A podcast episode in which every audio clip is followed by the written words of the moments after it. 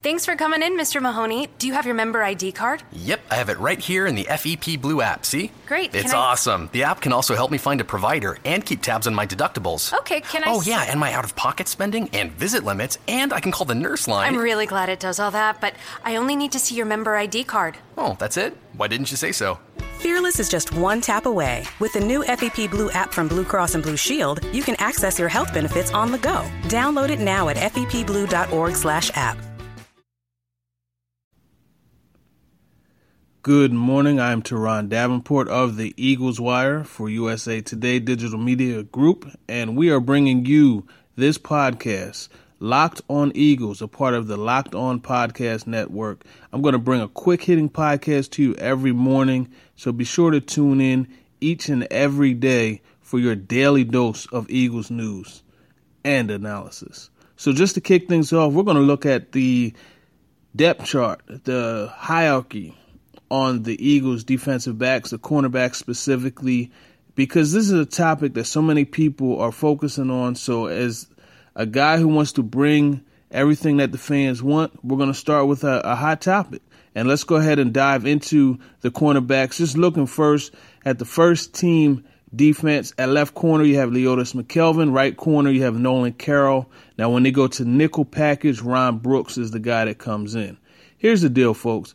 Leotis McKelvin has plenty of potential. He's a smaller corner at 5'10, 185. He's feisty. He's a guy that's going to be at left corner, which means that he's going to see the bulk of the throws. Quarterbacks is, are primarily right handed, so guess what? They throw to the left side, which means McKelvin is going to be the guy that's going to rack up a lot of pass breakups. But on the opposite side, you have Nolan Carroll, a guy who's playing on a one year deal, and he's someone who wants to parlay that into a long term deal with the Eagles or if need be with another team.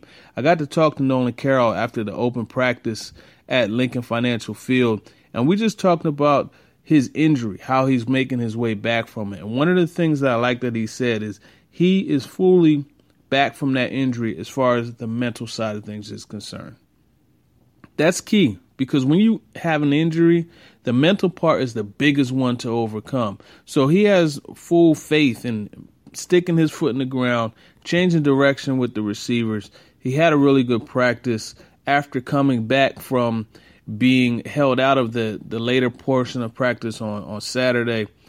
Carroll came out. He got his ankles wrapped, which is something that he's beginning to do now that he had that tough injury last season that put him on IR. He's getting his ankles ta taped. That's not something that he did in the past. So this is something to focus on. When you tape your ankles, it makes things a lot stiffer when you go to, to cut and break. It gives you more support. So he's hoping that that's going to allow him to stay healthy and stay on the field. Felt really good at the open practice. So that's a good thing for him. When you look at Ron Brooks, this is another feisty guy who comes into the the picture when he's in, in nickel when they go to their sub package. He's a guy that they're going to blitz off the edge. Somewhat bigger than McKelvin, 5'10, 190, but he's someone who's never started or really saw significant playing time. So this is going to be a new thing for him if right now is any indication of how things are going to work in the future because you still have some other guys on the roster that we'll take a look at in a bit. But as of right now, your starting nickel corner is Ron Brooks. As I said, they're going to use him off of the edge and blitz package. They'll also allow him to to support the run. He's someone that has to be ready to play the physical t- style of, of defense that warrants playing the the slot, playing the nickel. So it's going to be interesting to see how that continues to to develop. It's going to be a battle, folks. I mean, we're looking at the cornerback position is probably the most intense competition on the Eagles in training camp. So let's look at the second unit. We can start off with Eric Rowe. Eric Rowe is a guy that has received a lot of uh, criticism for not being rotated with the first team as, as much as Ron Brooks, who Brooks was the the starting right corner, so to speak, during minicamp. But that was while Nolan Carroll was out. But once Carroll came back, he took the first team reps. But just getting back to Eric Rowe, he's working at right corner, and he's somebody that has tons of ability. The thing we forget when we're talking about Eric Rowe is he hasn't even played corner for that long. He played three years of, of safety at University of Utah. His senior year, he was a, a corner converted, and then he also, as a rookie, started for the Eagles last year. We know about what happened against Calvin Johnson. Here's the thing: Calvin Johnson has victimized many of corners who are of even better caliber than Eric Rowe. So I'm not too worried about that. And I don't think Eagles fans should worry about that. But when you look at Eric Rowe, he's still finding his way. Now here he is in a new scheme, a different defense, one that calls for him to play on an island.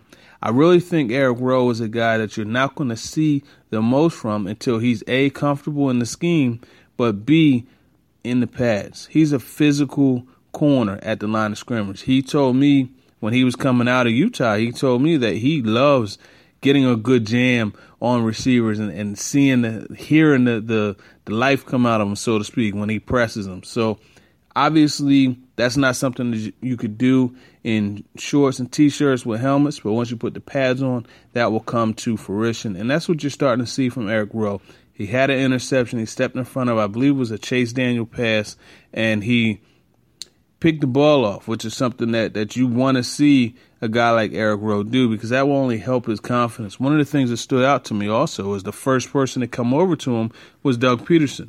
Now, this is a guy that some are saying has fallen out of favor with the coaching staff. But I tell you what, if, if a coach runs over to a player after he makes a play and congratulates him, that tells me that he wants him to succeed. So I'm not sure that I buy into Eric Rowe falling out of favor with the coaching staff. That's a different conversation we could have for another day. Looking at the left tackle, Jalen Mills, the rookie out of LSU, a late pick. He only dropped because he had some off the field situations, and then you had the slow 40, which I don't put much into a 40 time, you know, at the combine or anything like that. I like to watch a guy play football. When it comes to playing football, Jalen Mills is a baller. And he's someone that is another feisty, tough, corner that likes to mix it up. And you are going to see that more and more from Jalen Mills. I saw it at Senior Bowl. We obviously saw it when he was at LSU, and we saw some of that at mini camp in the open practice. He had a really good jam on Chris Givens, and they this was during one on ones, and they came back and they went at it again. Givens beat him deep, but you know, he threw the football at Mills. Mills grabbed it and threw it back, and they got it in each other's face. I love that about one on ones. That's when you really see the dog in a player. But nevertheless, Jalen Mills at left corner is the second team left corner, and he's a guy that's going to see plenty of reps. He's a guy that's going to see snaps during the season. He's a rookie that will definitely have an impact on the football team.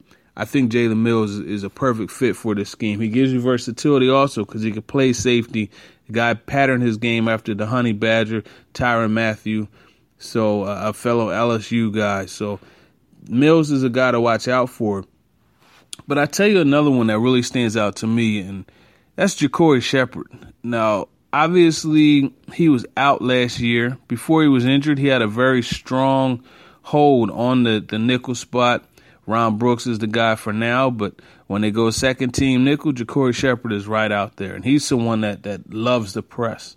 You're going to hear that when I talk about these corners. A lot of them really like to press, and it's perfect for Jim Schwartz's scheme. They want guys that are going to be disruptive at the line of scrimmage, knock that timing off in the passing game, and that's only going to help the guys up front get to the quarterback. So looking at JaCorey Shepherd, again, he's a guy that likes to press. He's playing without a brace now, which is something that's very significant. Once again, the mental side of things, and he's his lateral movement is fine. Definitely been impressed with him and, and what I've seen, and he's a full go as far as clearance is concerned. He's able to take part in all parts of practice, and he's another one to watch out for. This secondary is not as bad as a lot of people are making them out to be. They have some depth there.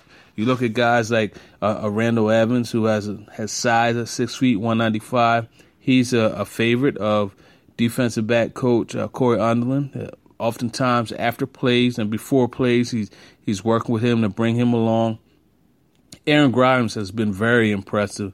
The former um, Canadian Football League player, and he, he's a guy that, that's made some plays and, and He's not big, you know, and that's something that you'll see common. They don't have any corners that that are, you know, six one or, or, or taller. And hey, the thing that I like about them is they're all feisty. They all fight for the football. They fight it through the tuck, and and that's what you want out of corners. Yes, I mean the the six four, the six three type of corner like a Sean Smith with the Oakland Raiders. That's a very sexy thing, but you look at the way the NFL is going. A lot of the receivers are becoming smaller, shiftier, faster kind of guys that get in and out of their breaks, and that's how they're killing these bigger corners. So I think the Eagles are equipped with the type of corners that they need to go against these receivers, such as Antonio Brown, who they're going to see this year. You know, guys like uh, Odell Beckham Jr. was a very smooth route runner, very quick in and out of his breaks. They need to be able to stick with these guys because that's how they win. They win by creating separation in their breaks and double moves and things like that. So just getting back to Aaron Grimes, he's a guy that definitely has made some noise. It's going to be interesting whether or not he makes the roster. But in addition to Grimes, you, you have a Denzel Rice who is out of Coastal Carolina, six feet, 196. He's made some, some waves as well. CJ Smith, I think, is going to be outside looking in. He's a guy that out of North Dakota State. His former teammate has picked on him a few times, uh, going deep during mini camp. So I think CJ Smith is a guy that may fall to the practice squad or just completely be out of Philadelphia. We'll see what happens, but there's plenty of depth. And when you look at a guy like a Jaylen Watkins who is taking snaps, he was taking snaps with the second team uh, defense at safety, but he's guy to play corner as well. He's listed as a corner. I think he's going to be more of a safety. His versatility will allow him to have a stronger spot on the roster. So just wanted to run through the defensive backs, the corners specifically, for the first edition because I, I know that this is uh, an area of emphasis for you guys, and I appreciate you tuning in. Be sure to tune in every single day here on Locked On Eagles. I am Turron Davenport, signing off. Is democracy in danger or decline? Condoleezza Rice, William Galston, and Carlos Gutierrez and others take on this question in the fall edition of The Catalyst, a journal of ideas from the Bush Institute. Surveys show Americans place less trust in institutions like the media and business. Others contend America has faced far more challenging periods and emerged strong. Leading policymakers, Bush Institute experts, and respected journalists take on this debate. Read about it at bushcenter.org/catalyst. Catalyst.